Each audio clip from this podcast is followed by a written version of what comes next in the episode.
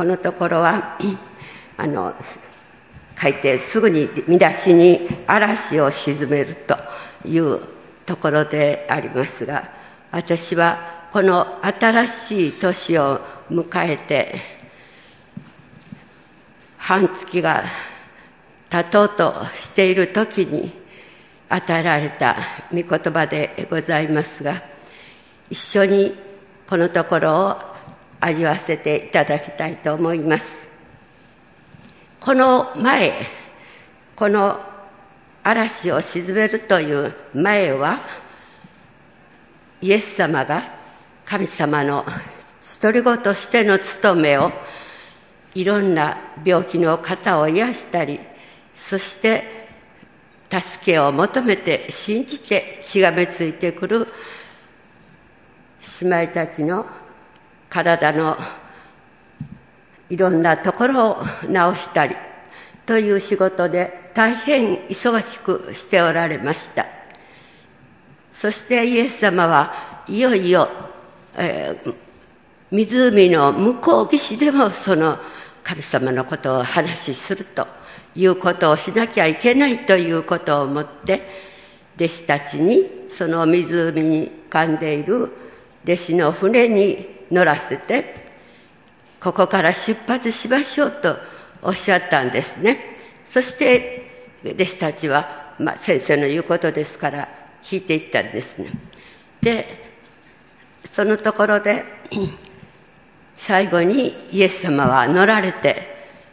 さあ出発向こう岸に向かって向こう岸では何があるのかなと弟子たちは思いながら多分出発したと思います。そしてしばらく船は進んだんですけれど突然ここに書いてありますように嵐が起こったと。あの湖っていうのはあの山と山との間で私はテレビとかなんで見てるんですけどもあの非常にドスンとこの湖が水が溜まってるんですね。その両側はあの大変厳しい坂になっていてそういう地形からはこの吹き下ろすということがね風が吹き下ろすということがあるそうです。であのその辺に立ってると夏は大変涼しいということでございますからこの船はせっかく進みかけたけれどもその風が吹いてきたその嵐にどうなったって書いていますかね。これは船そのものの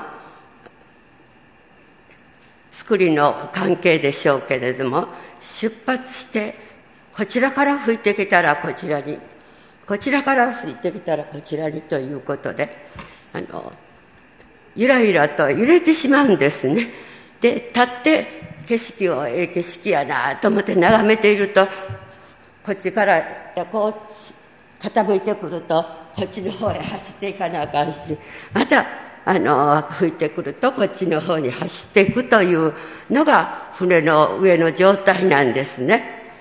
でそのところでああこれでやれやれ向こう岸でイエス様はどうされるんかなという思いで弟子たちは安心して乗ってたんですが嵐が吹くとゆらゆらゆらゆらとしてます。あれ大丈夫かなこの船というふうに思ったんでしょう。そしてふっと我が導き手であるイエス様の方に見たら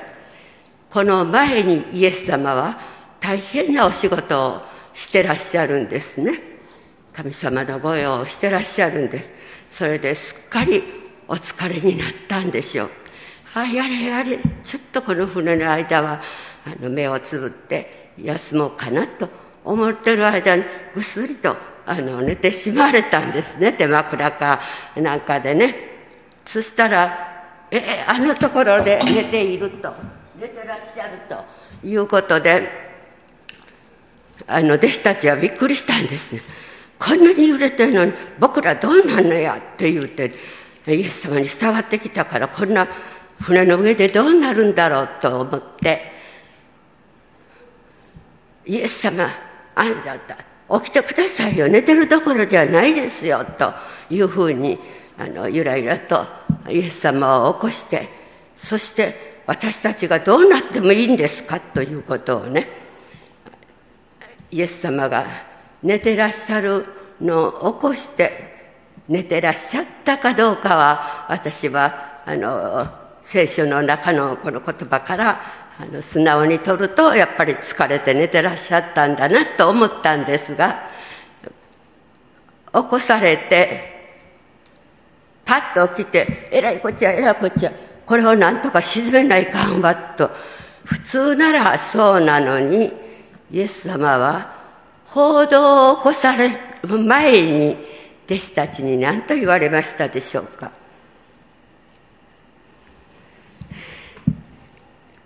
この「助けてください助けてください」ってなんで怖がるのや信仰の薄いものよということをおっしゃってそしておもむろに立ち上がって風とこの嵐を沈められたということなんです。だからもしそれを見ていた弟子たちはびっくりしたんです。あれらこっちはって早沈め早沈まれて先沈めてくださるのかなと多分思ったでしょうけれども。弟子たちの信仰を先に問われました。なんて信仰の薄いものだと。なんで怖がってるんだと。私がここにいるでしょと。それなのに怖がっていると。いうこと。これが私は自分自身の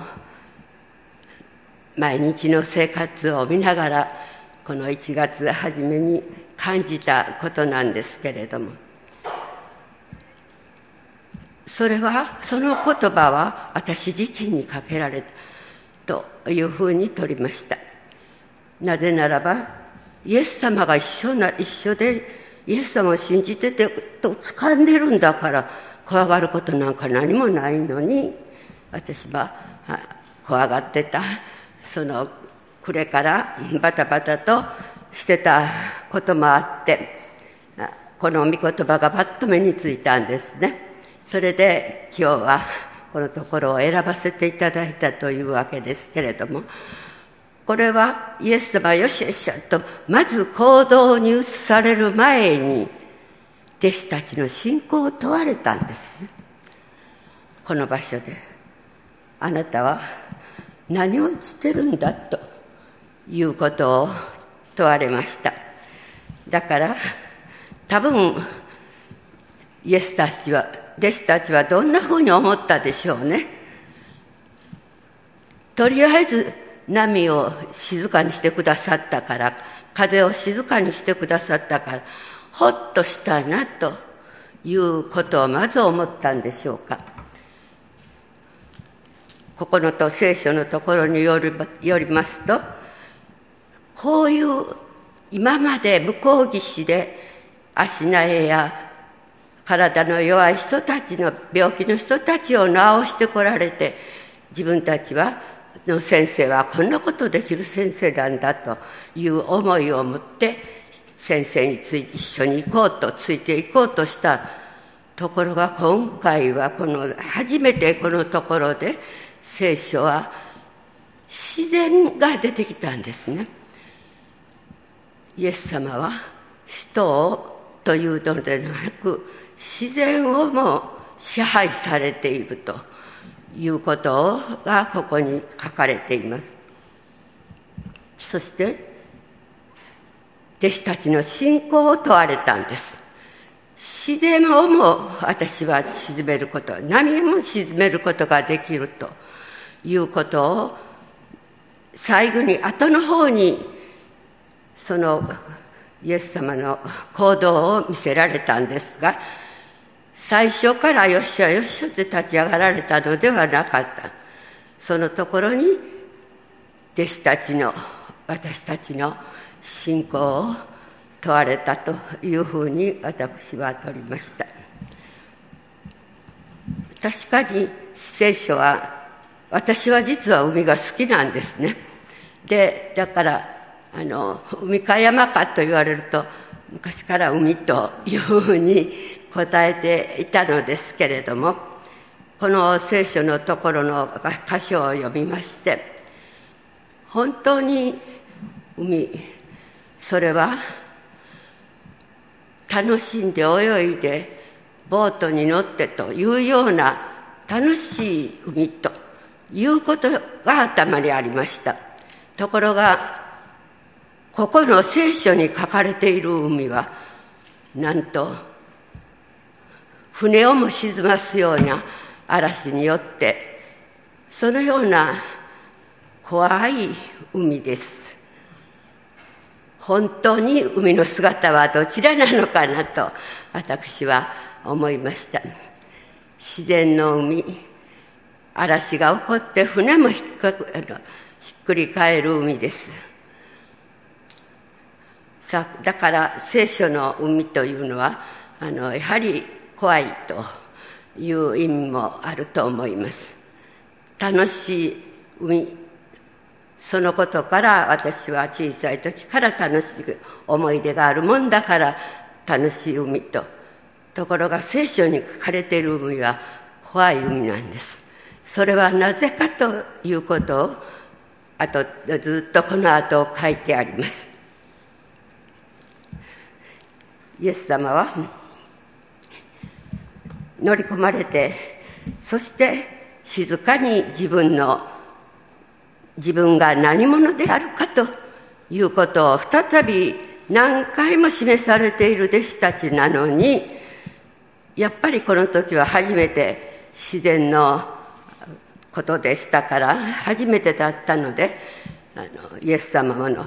権威についてびっくりしたんですよね。弟子たちはうわすごい。この人は人の気持ちとかあんなんだけではなく自然も支配されているのだなということを思いました。私もそれが本当にこの世の中は何とか自分の力で自分の信仰と思ってる力で祈りによって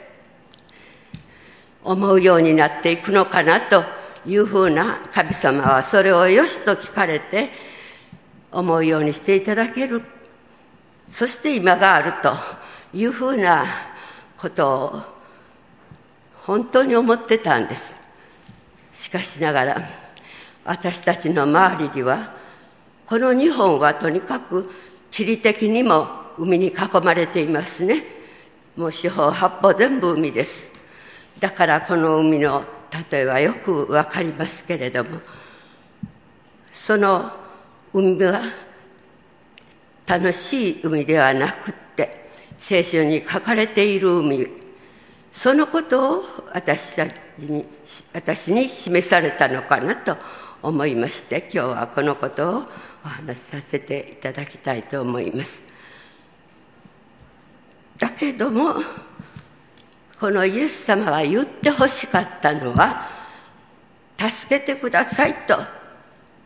イエス様にすがったということが私は唯一イエス様が許された道だなと思いました。助けてくださいとこれはイエス様との対話ですしまた本人の信仰告白でもあるわけです。他の人にちょっと運転手さん頼むわしあの行ってしもてと言うた助けを求めたわけではなくイエス様を起こしてお願いですというふうにイエス様にお願いしました。そしてこのような結果になったんです。私たちの日本は四方海ですからいいこともいろいろありますね。たくさんのお魚に恵まれたり。でいろんなあのところからあのあこの海はずっとアメリカまで続いているんだなという非常な夢を描くことのできる場所でもあります。しかし一旦海は狂うと大変なことになるということも今朝のニュースでも分かりましたしいろんなところで私たちが私が経験しただけでも伊勢湾台風やとかねいろんな怖いことがありました。で東北のもそうですし今日のニュースではなんと南太平洋のフィジーの横の島からがちょっと揺れて噴火したのかな。それがなんと海を伝って日本のこちら側の海岸が津波の恐れがありますから気をつけてくださいというニュースが耳に入りました。本当にそんな遠いところで起きたことが私たちの日本海岸までそれはちょうどまあ時間的なものもあるでしょうけれども皆さん警戒してくださいということになるわけです。なんと恐ろしいことかな。海はそういうものなんだなということもまた思いました。ドバイっていう国でしたかね今日のはね。行ったこともないあの地図であここだなというような遠い遠い離れた土地であるにかかわらずそこで起こったことが日本の海岸にまでやってきているというような怖いことであります。そういうニュースを聞いてあ今日はこれから礼拝に行きイエス様の本当にあなたは何であるかとどなたであるかということをもう一度再確認したいなというふうに思いました。本当に私たちの周りにはそのようなことがいろんなことが起きてきます。怖いことも起きるけれども楽しいこともあるということで私たちは楽しい時はもうとこれだから全然あのイエス様に助けていただくなんていうようなことは思いもしないんです。この楽しさは誰が与えてくれた与えてくださったものだということもむしろ忘れてるぐらいなんですね。だけど一旦困ったことがあった時にはどうしようどうしようというふうにあの教会を思い出すということでございますけれどもしかし全てはご支配なさってるのは私自身それぞれご自身がこのような形で生まれ育ちそしてこのところで礼拝を守ることができるということをさせていただいている方はということまでいつも思っているかなと。これは私が一生懸命やったからこうなったんやとかいうふうになんとかあの自分の方にあのその結果をいい結果を思うんですけれどもしかし全ては私を作ってくださった神様が自分の子として守ってあげるよ。あなたにはイエス様がいらっしゃいますよ。私の一番大事な子供を。あなたのために私は捧げてまでもあなたのこの世の生活海の中にある生活も守ってあげますよと言うてくださる方。そのことを再び私は新しい年にもう一度そのことを確かめたいといろんなことがありますよね。信仰というのは一体どういうものなんでしょうか。自分の都合のいい時だけちょっとやがる我慢しててくださいねって悪いことしてみたりそんなことをするものなのでしょうか。信仰は自分を作ってくださってそして一人のイエス様を助けとして与えてくださったそのお方の御心に沿って日々を暮らして最後はご苦労さんいらっしゃいと言ってちゃんと上の住まいまで用意してくださる方があるということは当にクリスチャンは本当に素晴らしいこの世の生活を送ることができますね。もうちゃんと見えてるんです行き先は。そこでは何の心配もないんです。そういうところに行けるということですからやっぱり信仰しっかりと持って毎日毎日の生活はただ上の方の御心に沿って自分は生かされているということをしっかりと抱いて過ごすならば周りは海であっても大丈夫ではないですかということなんです。ありがとう感謝をいたします。私たちはそれぞれがその神様が守ってくださるその幸せを与えられそしてしかもこのモーダニ教会といういろんなことがしゃべれるいろんな悩みも聞いてもらえるそういう仲間が与えられているこの教会モーダニ教会のモーダニ号船ですね。今年の船もちゃんとイエス様が乗ってくださっています。